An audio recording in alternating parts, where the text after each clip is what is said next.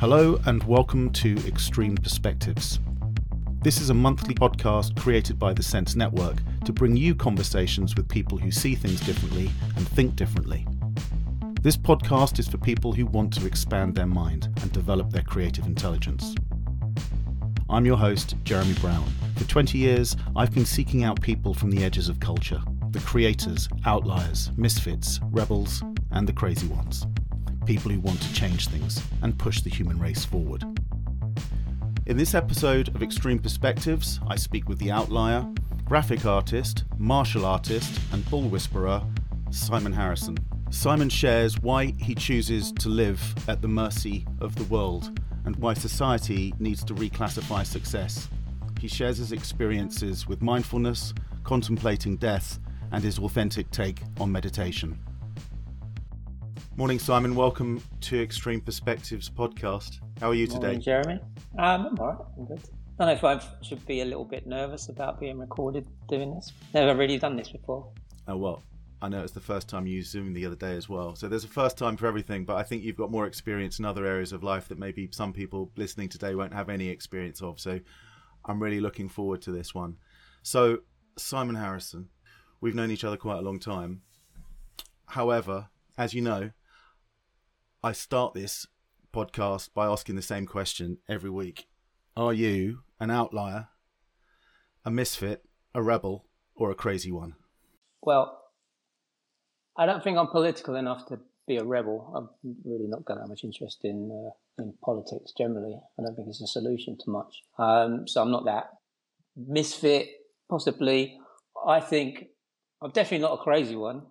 I think I'm a bit too rational for that, though I do have some out there ideas. So I would say if I was going to place myself in the, the strata of society, I would have to put myself as an outlier, somewhere way out there, because I don't find many people who share my views.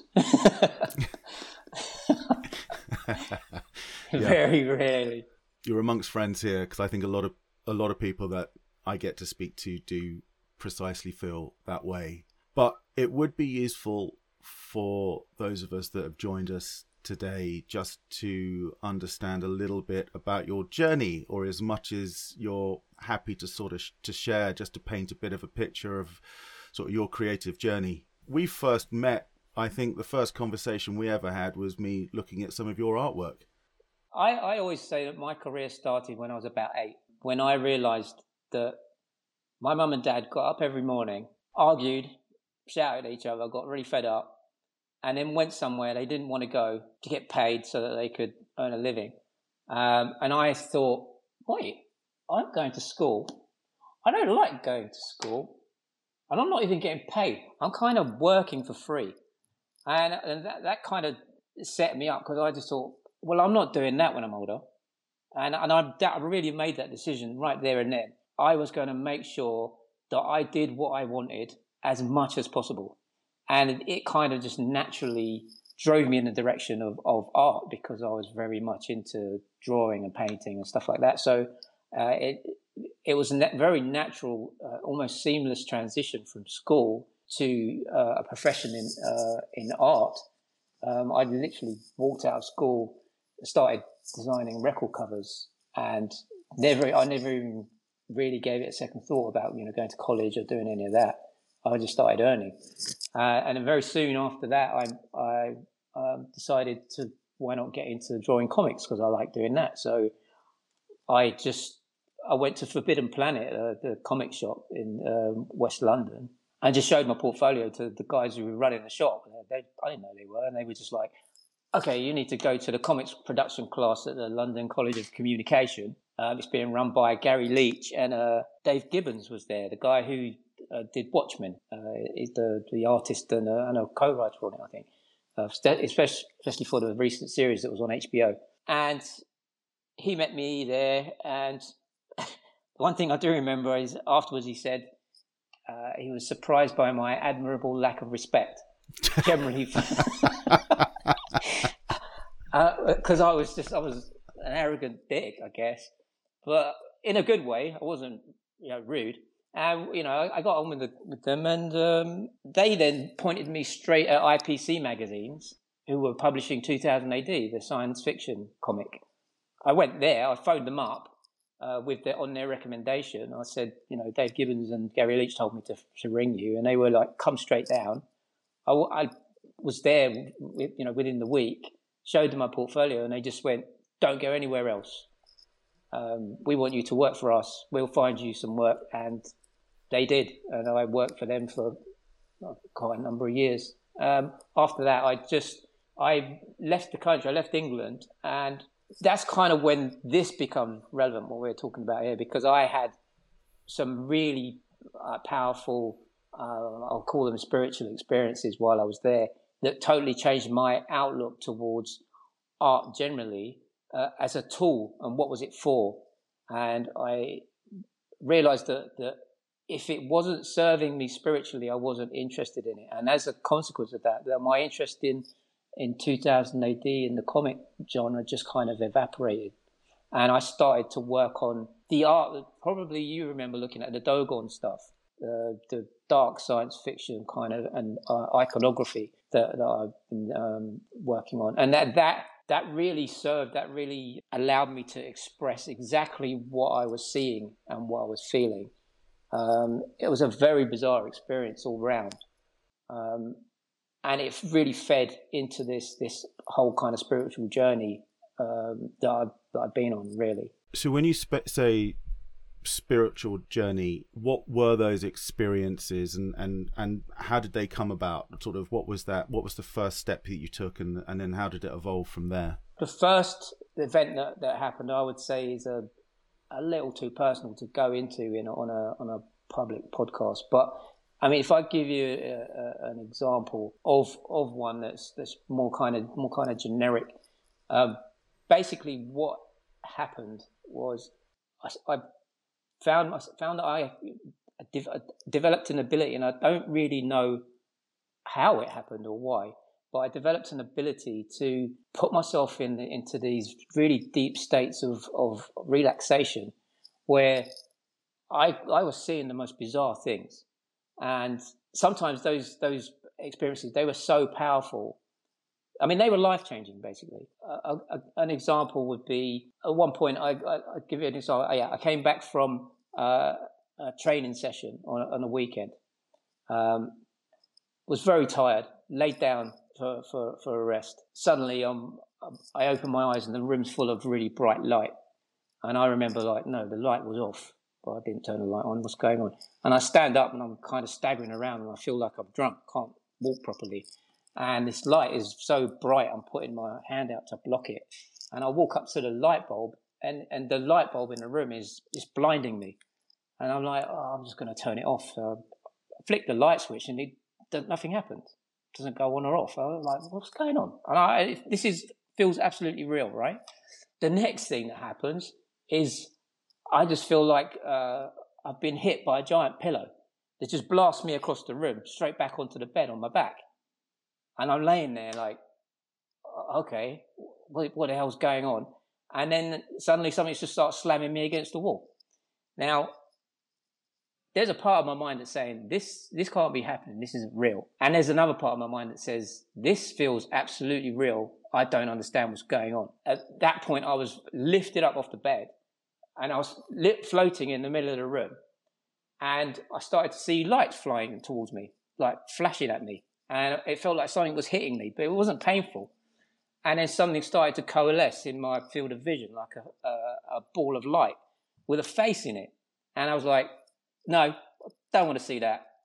Uh, this was all so sudden. The, the, the, the amount of shock that, that, I felt from it was just so intense that I just was like, I, I, I, don't want to handle this. And then the next thing I know, I'm not flying back onto the bed again, and, and just flung around all over the place. And I eventually I just dug my fingers into my leg to get myself out of it.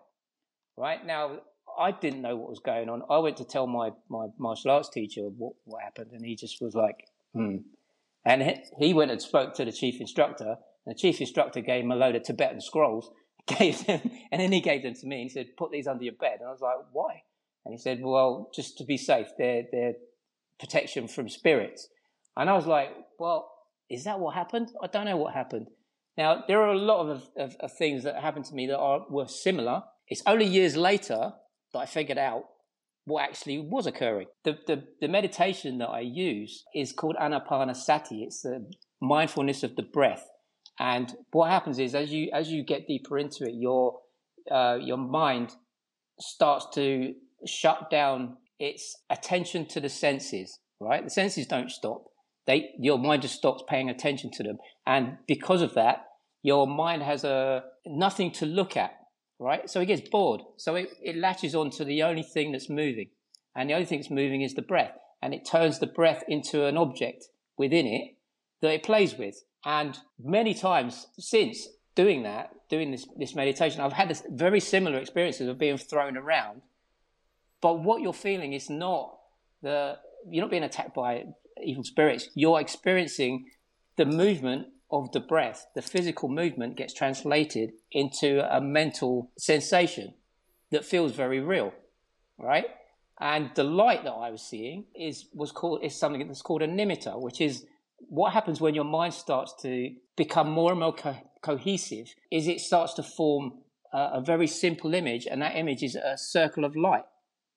Okay, and these are all stages in deep meditation. I didn't know that at the time right? So I was going through these things with no knowledge of what they were, but they were having a very profound effect on uh, on my behavior and and the things that I found interesting or curious in life, and it was leading me away from, I would say, mainstream contemporary way of living. Uh, just lost interest in it because of you know those the the intensity of those events just drew me away and that's basically i mean that's one experience of of many if, I, I mean, that explains anything. I don't know.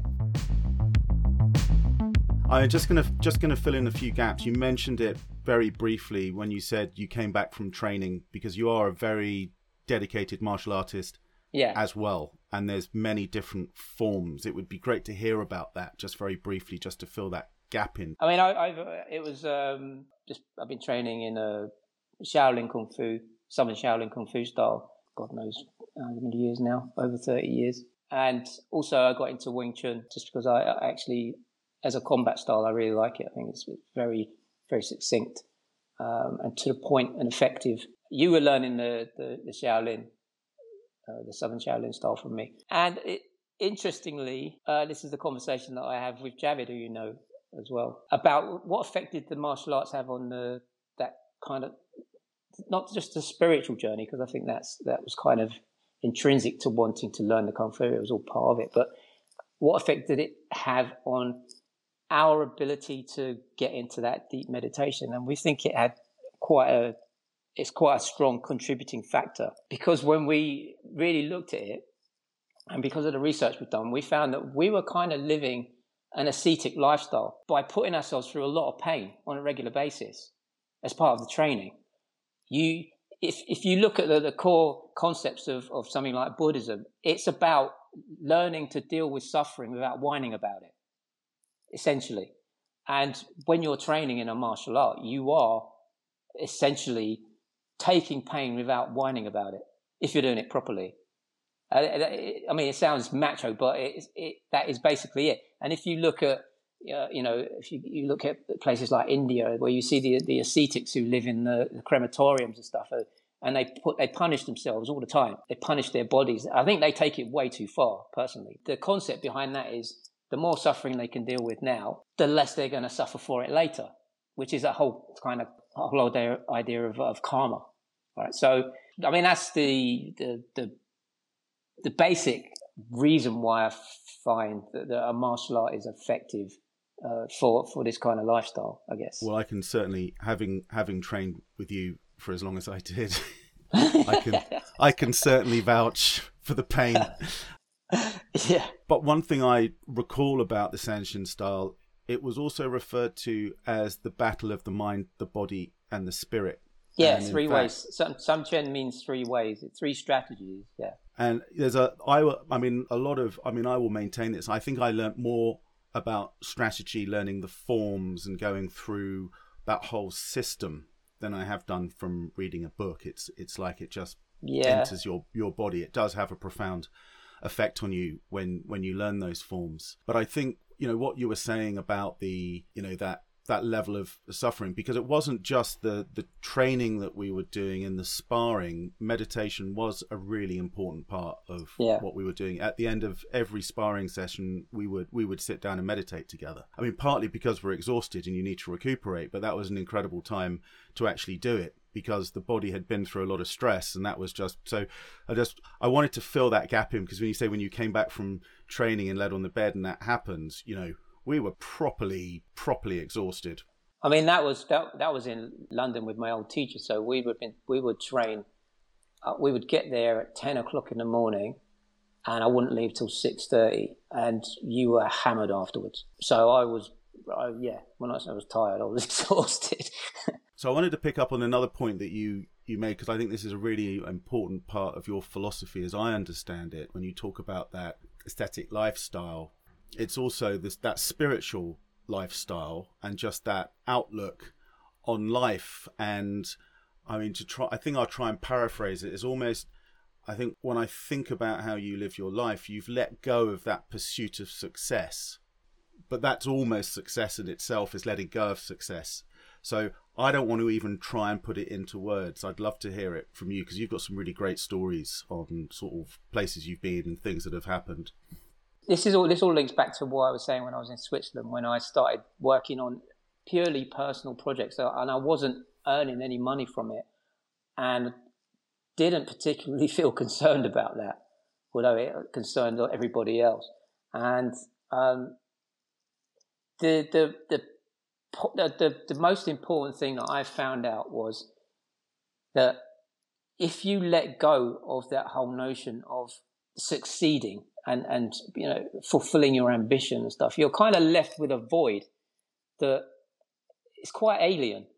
Um, but but what I noticed was whenever things got really bad, and I was like, I'm I'm proper poor now. I've got nothing. I haven't got enough for food. I haven't got any, anything. Something would always come up right at the last second. Um, a, a, a simple example. Um, I'm sitting now. I'm, I'm in a in a club, it's daytime, so the club's shut. Um, I knew the people who ran it, and they, they asked me sometimes to do security for them because they knew I was dangerous and that, that people would not try and get in. So I, I was sitting there on a, on a, a, table, and there's only one other person there, and it's, it's a this guy called John who's like a total stoner, a squatter, right, penniless, yeah. And I was all sitting there, and I'm like, I'm absolutely broke right now and I really need to get some shopping. What am I going to do? And I'm sitting there and I look on the floor, and I'm not kidding. Right in front of me on the floor is a wad of Swiss francs, right? The equivalent of a thousand pounds, right? And I looked at it and I blinked and I was like, that's really there. Okay. So I picked it up and I went, that would so suit me right now. And I said, but this is not mine. And I said to John, I said, John, I just found this on the floor. It's a lot of money. It's it must belong to someone. And he looked at me and he went, no, it's not mine. You have it. And I went, are you serious? I mean, this guy was like, he was poorer than I was. And I was like, really? And he was like, yeah, yeah. And he just walked away. And I was like, that is nuts. And, but that's the kind of thing that happen. It's just like, you know, I'll be, I'll be on my last five quid. I'll look in the, eh, you know, at my account and I'll go, ah, I've got five pound left. I'm kind of doomed. Whatever. And I'll literally just say, whatever. And then someone will phone me up and say, hey, we've got eight grand of work worth of uh, eight grand worth of work for you. You, you want to do it? And I'll go, yeah. And it will literally be like five minutes after that. And I'm like, so something's going on here. And the more I looked into it, the more I, dis- I discovered this kind of there's a universal principle. That's that's basically what this boils down to. And that universal principle is selflessness is the most important thing that a human being can learn about and do, right? Because it benefits everyone, right? Because it's not selfishness, right? And so, the, and, and the universe functions in that way. If you come to a, a river, you can be a murderer or a saint and you can drink out of that river. It doesn't differentiate, right? It doesn't judge you. And so there's that, that, that underlying principle that the, the, the universe functions uh, under. And it made sense to me that if I was to live in, in, in accord with that principle, then it must be recognized in some way as the correct way of living. And therefore, there must be some way that the, the universe will provide the sustenance I need in order to continue doing it. That kind of made logical sense. And that's what I found has happened. It's like, it's almost as if the, the universe recognizes an ascetic lifestyle as a viable profession and it will go to any length to make sure you've got enough to survive. And if you look at like in, in a place like India, if someone decides, oh, I'm going to give up everything and live on the street, even the people who are, are just as poor as them will feed them. Do you see what I'm saying? It's like a, it's almost like a, a code that's built in that in some way there's a, uh, it's required that people who decide I'm going to live that way, they get looked after.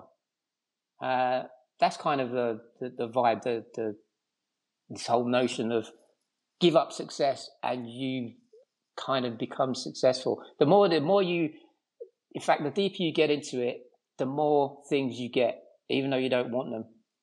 And if you look at really famous uh, spiritual leaders, they never want for anything, but they don't need it. And I think it's because the more you do it, you can't, the, the, the nicer you are to be around. People like you more. They want to be around you. And what's a good way of showing your appreciation is you look after them. You know, and it's not. I don't think it's a. Some people might think, oh, well, that kind of sounds parasitical, and it could be if you, if the person was cynical uh, as well as ascetic, right? But what I found is that more and more people, I don't please don't think I'm being big headed. This is just what I've seen. I've noticed more and more people are saying that they find my presence or my influence on their lives extremely positive. Right? I've had that from my stepdaughter, from my godson, from his sister, from um, my work partner, from her husband. Uh, you know, people are really important to me, and they, they say like, you really had a positive influence on our lives. And I'm like, well, that's good. Um, and even strangers have said it. So you contribute, you give back, you know, that's basically what I'm saying. Uh, you give back something that's not money. Uh, and I think that that's kind of something that kind of annoys me a bit about the way society is based. It's like, if it's not money, it's not worth anything. And that's crap because I know people who've got plenty of money and uh, it doesn't make you happy. What makes you happy is uh, contentment, uh, uh, a, a, feeling of, of integrity. If you haven't got that, it doesn't matter what you've got materially. The the other thing that we've seen over the last decade is a is a rise of mindfulness and this and meditation and and that and having had the experiences that I've had and some of those experiences with you, sometimes that whole pursuit of mindfulness, it feels like a currency as well, where people are trying to be more mindful. It has almost become competitive, and it's like, yeah, it's not it's not mindfulness. It's just it's just more ambition. And this is the interesting thing. If you ask people, what is mindfulness? What actually is it? They will. You will probably get ninety nine percent of the time. You will get an answer. Uh, it's being really focused on what you're doing. It's um, staying with the moment. It's this, is that. And all they're talking about really is trying, right? It's effort. What they're talking about is, is making an effort, concentration. This is not mindfulness. It's nothing to do with mindfulness. It's complete opposite of mindfulness. If you think about the, the fact that people approach mindfulness because they want to get away from the, the, their problems and that their problems are a consequence of their their acquisitiveness and their need for material sustenance and and and, and the fulfillment of their ambition right? So that's all all their problems are a, a consequence of trying. And then they go to mindfulness a, a mindfulness system that is more of the same more trying more effort more concentration. It's totally wrong. Mindfulness is if you were going to give it a, another word it would be choiceless awareness. Now if you were going to ask me like well what's that well, consider this. Your body is what is doing your mindfulness. You can't do mindfulness. No one can do mindfulness. Your body does your mindfulness for you, right? It collects information almost all the time, even when you're sleeping, right? And assimilates that information right? And all of that happens way before any influence from the conscious mind can get to it. Right. Now, if you consider that it is the conscious mind that's causing the problem, if you take a step back away from that, away from that conscious mind, you come into that. Remember, I was um, talking to you uh, a long time ago about proprioception. Remember that? Proprioception, the, the body's ability to know where it is and what it's doing uh, in space at any given time. You know right now, immediately, that you are sitting down, right? You know that you've moved your head. You, they're not decisions that you make. You don't say, I'm going to move my head now. I'm going to move my arm. Your body just does it, right? And it knows it's done it, right? So if you closed your eyes and, and I moved one of your limbs, you'd know where it was. And that's your proprioception. Now imagine that mindfulness is an extension of your proprioceptive senses into the domain of thought. So you become acutely aware of what your mind is doing. And so you're not a victim of it anymore. So your awareness is really all it is, is a, a change in attitude to the hierarchy of your awareness, right? Because your, the hierarchy of your awareness, usually for most people, it is completely the wrong way around. The assumption is that your, your conscious verbal thought is what happens first and that it controls everything that your body does. No, your body decides whether you're going to be have a good feeling in you or a bad feeling in you and you can only recognize that fact after you've seen it because you wouldn't know you were in a bad mood unless something happened first for you to then recognize and label right? So everything that you do and this is really peculiar everything you do every decision you make comes first from your body and then filters down into your if you want ego your your constructed mind that's a, a, a, an outcome of stored information, and then that tries to influence what's already happened, which is absolutely stupid, right? So, what if you like med- uh, meditation or mindfulness is the recognition of that incorrect order, seeing the futility of trying to change what's already happened, and then just stopping doing it.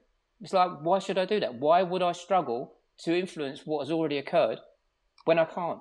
That's like someone punches you in the face and you go, oh, right, what I'm going to do now is I'm going to apply my uh, verbal thought to stop that from happening. Uh, tough, it's already happened. You've already been clumped, right? So all you've got to do now is deal with the pain, right?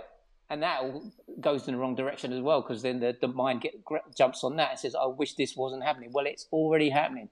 Deal with it. Then the only way to deal with it is to endure it until it goes away.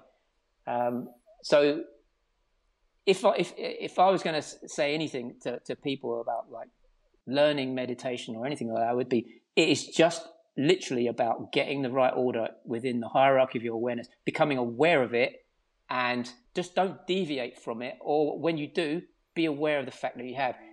Essentially, that boils down to being aware of your motives for everything you're doing. So I was going to ask you about that motivation. What would be a good motivation for meditation? How should you do it? Do you need to sit still? You know, what is the the right way? Because we read so much stuff around. You know, you need to sit this way and you need to do that. What's your view? Posture is it's not essential to meditation. If you if you if that was true, then the moment you stood up off of your meditation cushion or your chair or your bed or wherever you were doing it, all the effort that you put into the, the, the meditation would go out the window, wouldn't it? Because you're now walking around in the wrong posture, so you can't meditate, which is crap, right? The, the, the idea behind meditation is it should pervade your life. It should be, be present all the time. That, that's the pinnacle of it. To be mindful all the time. And that means that you can meditate when you're walking around, when you're cooking something, when you're chopping vegetables, when you're working, whenever. Yeah? That, that's, that's logical. So posture, not important. But what I would say is someone who was beginning, there's nothing wrong with sitting down in a comfortable uh, posture. You can you can meditate laying down, but the difficulty is that you is uh, is a, a, tendency to fall asleep, right? So you need to get yourself in a posture that's comfortable for you. It could be on a chair, it could be you know cross-legged, whatever you want. Um, and then the, the principle is, is simple uh, your mind is designed to um, ignore things that don't change, right? That's just how the brain works. Um, so when you close your eyes, although you haven't stopped seeing, you're just seeing the backs of your eyelids, right? There's nothing happening. It's just dark, right? So your brain just goes, uh, I'm just going to ignore that now.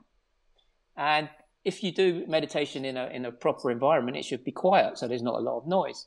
So your brain sort of says, oh, I'm just going to ignore, ignore the, the external sounds. Um, your sense of, of smell and taste shouldn't be disturbed because you know you wouldn't be you wouldn't have cooking smells where you were meditating usually, um, and your sense of touch because you're sitting still that kind of just get gets ignored. So then what happens is because your your attention towards your senses is dormant, the only thing your mind can do is watch what it's doing. Okay, um, so you could become mindful of your thoughts. Um, mostly, though, what your mind will do is it will latch on to the only thing that's moving, and that's your heartbeat, your pulse, or your breathing. Right now, there's a tendency for the breathing and uh, for the heart rate and the pulse to be a bit disturbing uh, because they get they start to remind people of their mortality a bit too uh, too much. You know, you, you feel your heart beating, and you're like, oh wow, you know that what's that stopped? You know, but breathing is a bit more neutral, and um, when your mind latches onto that, it will just watch it, and as it gets deeper into its attention on the breathing, it will turn your breath, your breathing into a mind object, and that's what I was describing at the beginning when I was flung around a room. What was happening was because I was agitated in my mind about what was happening, my breathing was irregular, but my mind was so fixated on, on the breathing that it translated the irregular, erratic breathing into a, a, a physical movement that I felt as my body being th- thrown around and bounced against the wall. But uh, obviously, when you're in a, a, a, deep state of relaxation, if you don't get agitated, the, the breathing becomes, can only describe it as a very beautiful thing to watch. Um, it is, it is very fulfilling, very beautiful. And the deeper you get into that, the more cohesive your mind becomes. And as your mind becomes more cohesive, these dreamscapes and stuff that you're, you're normally seeing in your mind when you've got your eyes closed, like when you're dreaming or if you're fantasizing, what you're looking at is what your mind is playing with, what your mind's doing, right? So imagine that you get into a, a state where that becomes more cohesive. There's less detail, right? So you could describe uh, mindfulness as a reduction in psychological detail to the point where you're left with probably just two details a background and a bright light. And that bright light is a classic nimitta, right? A sign of the mind. And what you've got to do then, well, you, you don't really do any of this. This kind of happens automatically if you get into the right state. And what will happen is that nimitta will decide whether it's going to sit there stably, whether it's going to disappear, or whether it's going to just rush you, right? And if it rushes you, that's that is taking you into probably the the deepest states of meditation you can get into. Those are the what are called the jhanas, right? By the the Buddhists. Uh, the a, a jhana definition of a jhana is it's a perfect seclusion from the onslaught of your senses, right? So you're you're totally isolated within your body, um, uh, and and totally in your mind in a in a in a completely mental state, uh, and these things are not they are not trivial. They are not trivial states. They they change your life. They cannot but change your life. If you consider them as positive trauma, that would really be an understatement. Because if you imagine you were to walk out of here now and be in the most hideous car smash, but get away from it and live, right? That's going to be in your mind, uh, uh, and it's going to repeat in your mind for probably the rest of your life, one way or the other, right? Now imagine something the complete opposite of that. It's it's so powerful that it grips you for the rest of your life, and it won't let you deviate from its significance. And its significance is that, generally speaking, human society and human life is complete crap, and it's wrong, and there's another way of doing things. That's basically what it tells you. So this is a conversation we've had is the importance of death. Yeah, the one that I do is called Anapanasati, the mindfulness of the breath. There's the, the death meditation is Maranasati. And it was the first one that Buddha taught to, the, to his monks. And then he went away on a trip. And while he was away, the monks became so obsessed with death and the, and the disgustingness of their bodies and and and they combined it with asubha practice. Asubha is uh, the contemplation of decay and and the, the death of the body, and because of that, they became so distraught with their own bodies that they asked a local madman to murder them, and uh, which he kind of obliged. After they they had to persuade him, he didn't want to do it. They had to persuade him, and so he started murdering them and. Uh, and went went on the rampage. And when Buddha got back, he was like, "Where is everyone?" And they were like, oh, they're, they're dead. And he said, what happened? And they, they explained. And he was like, oh, right, you're not ready for that kind of meditation. So he taught them anapanasati instead, which is a step back, which is still a contemplation of the, the, your mortality, but it's way more gentle, right? Because you're watching your breath and you have to acknowledge that at some point that's going to stop and you will die. It's inevitable, right? Um, but it's not a full on contemplation of death. So you're yeah you're somewhat removed from the the, the sharpness of that uh, of that death contemplation and it if you think about it if you if you really accepted the fact that any moment and this is absolutely true any moment you could die. We could die one of us could die during this conversation right? It's happened somewhere in the world. Someone has dropped dead in the middle of a conversation right? There's no rule that says that we are going to live past the next breath. And if you, you really accept that, then how can that not change your view of, of the sort of trivialities that human beings generally get involved in? How can you have an argument with your loved one knowing that it might be the last time you see them? You put it right immediately, don't you? If you've got any sense. How could you tolerate a, a lifestyle that you can't stand or a job you can't stand when you realize I could die doing this? Would you do it? Would you tolerate it? No, you wouldn't. You'd be like, I'm done here. You just walk out, right? So your it, it, it changes your your your your attitude to everything. The only problem with it, it with death contemplation is if you're not if you're not very stable and very well restrained, pretty much if you uh, if you're not a monastic, it will drive you nuts. Is this a point where I confess to having done it for 30 days, 30 consecutive days, I, I did it. So I, I survived that. And I think I, I came out of it having done that, actually not wanting to change a thing. And I think, you know, having friends like you is is helpful because there's other people on similar journeys. Yeah, but you were always doing what you wanted to do, weren't you? You weren't taking exactly. crap. You you just were like, well, yeah, exactly what I'm saying. It's like if your life's not in order, that kind of contemplation will utterly change you. If you if your life is in order, it will just make you want to do more of what you're doing. That's consistent, I would say.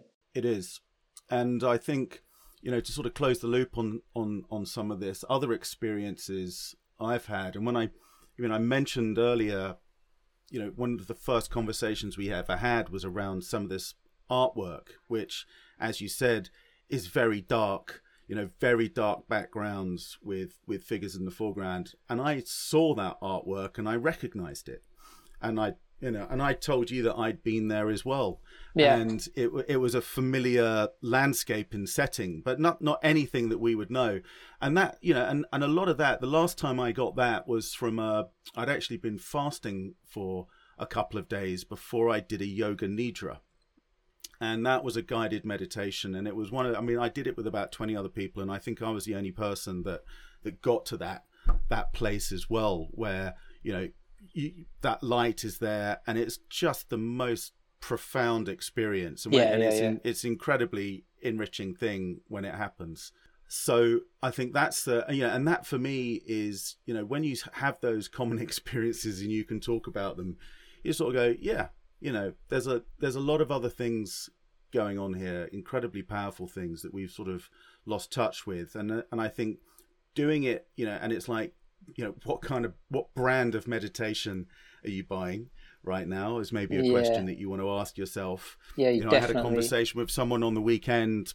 They're sort of there's this whole tourist thing now around taking things like ayahuasca or DMT. There's all you know, and we're seeing a rise in psychedelics, all these things that are maybe helpful in opening windows for people or the doors of perception, as um, Aldous Huxley would put it.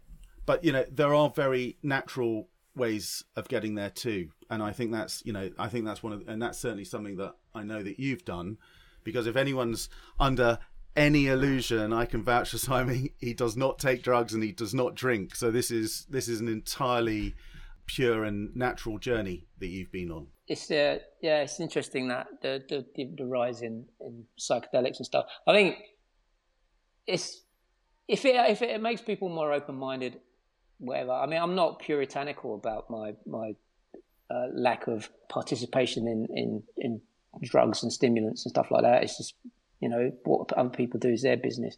I just know that I've I've not found it necessary, um, and you know the, the, to have that proper clarity. I, I, don't want it to be clouded by by a substance. So, um, I mean, going back to your, your, what you were saying about the the, the and the profundity of the, of these events when they occur. I mean that that is something that you can't buy it, and you've got you've you've you've got to get this into your head that there is a difference between meditation and stress management, right? And a lot of what's peddled nowadays as meditation is stress management. And there's nothing wrong with stress management, right? Because it can improve your way of life and your quality of life and, you know, your interactions with people and etc. etc. But unless you order the hierarchy of your awareness properly, what you're involved in is really just mitigating some of the worst aspects of egotism on a on a daily basis, but you're really still only dealing with the symptoms of the root of the problem. And the root of the problem is the wrong order of, of awareness, basically. Putting yourself first instead of your body is like putting yourself first instead of the world that created you. It's the same principle. It's going against the universal principle. We are here because the universe has created the conditions to allow us to be, not the other way around. So we are in no position to place ourselves first. And if you do place yourself first, the inevitable outcome is conflict and destruction. And you just have to look at the world to see that is the case, right? And you just have to look at the, you know, a, a, a correctly run monastic uh, um, community to see how they don't destroy their environment because they're living with their minds in the right order. Now, I'm not saying that everyone should become a monk or a nun. I'm not saying that. I'm not going to become a monk or a nun. I'm, not going to become a nun. but I, I, have no, no interest in, in becoming a monastic. But it is plainly obvious if, if someone looks into this properly that that is the key. The key factor is getting your mind in the right order, right? That's the, the whole notion behind the, that term samadhi. It means composure. Samadhi is this. Everyone assumes samadhi is, you know, wonderful experiences of, of, of you know, and transcendentalism and, and seeing God and all that. That might happen. It might not. Doesn't have to, right? The, the important aspect of samadhi is the composure that you get or the orderliness of your mind that then allows you to approach suffering correctly right? Because suffering is inevitable. You can't stop it. It's going to come, no matter how much of a lovely life you're having.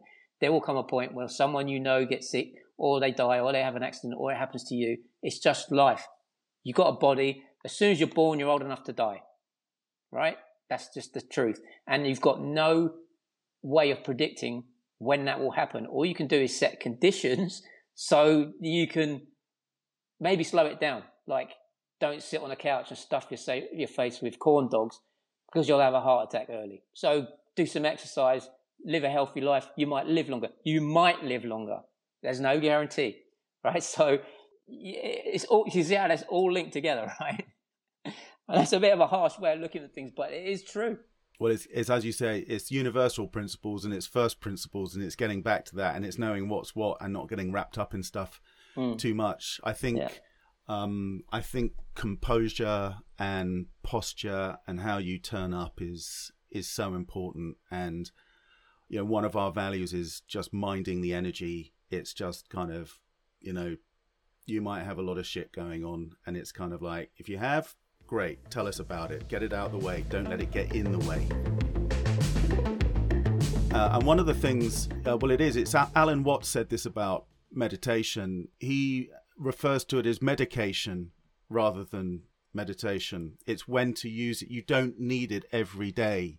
Um, it's you know it, it's one of those things that you can you can use it as you say to to to get things in the right order and to get things into um, and that's coming from someone who did do it every day and has clocked up a lot of hours of doing it year in year out every day boom and then getting to a point going i don't actually need to do this anymore i you know it's how you live. Yeah what i would say is he's, if if that's the case then he's probably in a state of meditation anyway. Exactly. Because he's not freaking out about what's going on around him. And that's the that's basically the, the the whole point in this. You you start simply like you don't you don't run before you can walk right? So if you're gonna if you're gonna learn meditation you learn it sitting down and then at some point you you do walking meditation and then you start to see that it can spread it can it can pervade your your daily activities without you dropping the the ball as it were which is a really peculiar feeling but the the, the sense of of uh, kind of relief you get from it you know, a funny story happened to me recently walking through a field in Sussex, five in the morning. Right. I come into the field. I've, I've opened the gate, uh, shut the gate, stepped into the field, and and there's like a herd of bulls in the field. Right. And they they completely panicked because they didn't see me and I didn't see them, and they ran. And, and it was a bit of a shock, you know, because they they were they were young but they were big, right? And so I'm like, well, I'm just to, they've run away. I'm to just carry on through this field. So I'm walking through this field and I hear this galloping noise behind me and I turn around and this herd of bulls is to run me down. They're charging me. And I just turned around and I, I'm not kidding. I had no thought of running, right? It was really peculiar. I just pointed straight at the lead bull uh, at the middle of his forehead and he just screeched to a halt like about two inches from my thing and just stared at me. And then all these gang behind him was just standing there. And I, I just stood there and I was like, okay, I'm in a bit of a weird position here because if I was going to run, I should have done it. But now I didn't run because I didn't feel like it. This is odd. Why? I don't feel nervous. What's going on? And and it was like this gang mentality that it's like the, the lead ball's standing there and all his mates are going, get him, get him, Gary, go on, get him. And, and, he's going, and he's going, no, no, it's weird, man. He's psyching me out. I don't understand what's going on. It was really like that. It was, it was actually comical. and I held this ball for two minutes, right, just pointing at him, and I didn't let him move. And and and then I just sort of went. Once I realised he was calm enough, I leant down and I picked him a handful of grass and I held it out to him. And he looked at me and he looked at the grass and he looked at me and he started drooling, but he wouldn't eat it. and then I just sort of went, all right, here you go. And I dropped it in front of him, and he just stood there looking at me, and then I just sort of went, all right, bye. And I didn't back away. I just turned around and I walked off. They didn't follow me, right? I got out of that field. I had another 100 meters to walk, right? And I got out of that field and I was like, that is really weird. That is not a normal reaction for being charged by a herd of bulls. It's not the first time that's happened. And in properly stressful situations, I told you about the, the train. I, it was similar. I, I, I stopped that guy and I did not feel animosity towards him. I didn't feel nervous, afraid, angry, nothing. It was just like, just deal with it. And then afterwards, I'm like, that was odd. And anyone I, who asks me about it, I describe it to them and they go, that is really weird. And I've got to admit, it is. And I think that that's the effect that these, this meditation should have on you it should it should make you you should just feel calm.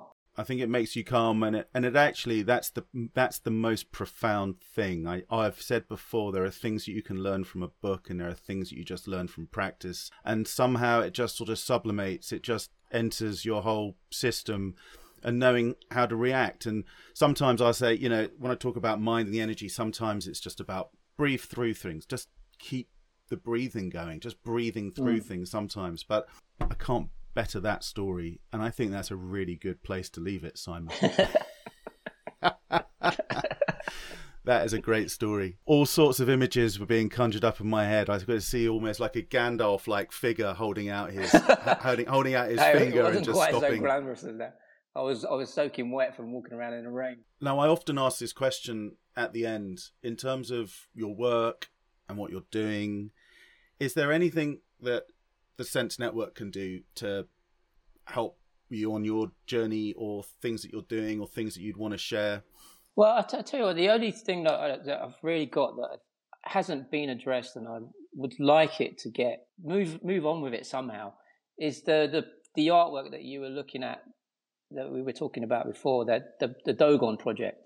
Um, I just put it out on Instagram um, because I, mean, I just like, well, I've got all this artwork. What am I going to do with it? And I was just like, and I and I just don't feel motivated enough or and, and not organized enough to look for a publisher right? So if there's anyone on that on your Sense network who might know a publisher that would be interested in that, that would be something that I'd be interested in. If they wanted to go and look at it, uh, they'd have to go to Instagram. It's dogon.a.i135, and I've let, I've made it a private account, so they would have to somehow message me and and let me know that they came through you, and then I would let them in and they can have a look. Maybe one thing we could do is uh, set up a, a meetup and then ask me anything, and we could get an hour online with the network, and you could share some of your work and get some perspective on that. Yeah, Yeah, it's a it's a project that is very relevant to what we've been discussing because all of the images came out of those processes, and